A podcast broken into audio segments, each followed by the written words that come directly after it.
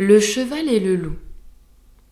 Un certain loup, dans la saison que les tièdes zéphyrs ont l'herbe rajeunie, et que les animaux quittent tous la maison pour s'en aller chercher leur vie, un loup, dis-je, au sortir des rigueurs de l'hiver, aperçut un cheval qu'on avait mis au vert.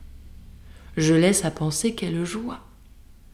Bonne chasse, dit-il, qui l'aurait à son croc et que n'es-tu mouton? Car tu me serais hoc. Au lieu qu'il faut ruser pour avoir cette proie. Rusons donc. Ainsi dit, il vient à pas compter.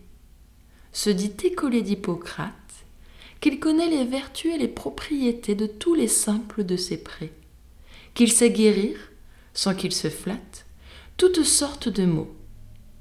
Si Dom Coursier voulait ne point sceller sa maladie, lui loup gratis le guérissait. Car le voir en cette prairie paître ainsi, sans être lié, témoignait quelque mal, selon la médecine.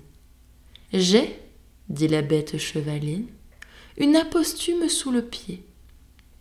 Mon fils, dit le docteur, il n'est point de partie susceptible de tant de maux. J'ai l'honneur de servir nos seigneurs les chevaux, et fais aussi la chirurgie. Mon galant ne songeait qu'à bien prendre son temps afin de happer son malade. L'autre, qui s'en doutait, lui lâche une ruade qui voulut mettre en marmelade les mandibules et les dents. C'est bien fait, dit le loup en soi-même fort triste. Chacun à son métier doit toujours s'attacher.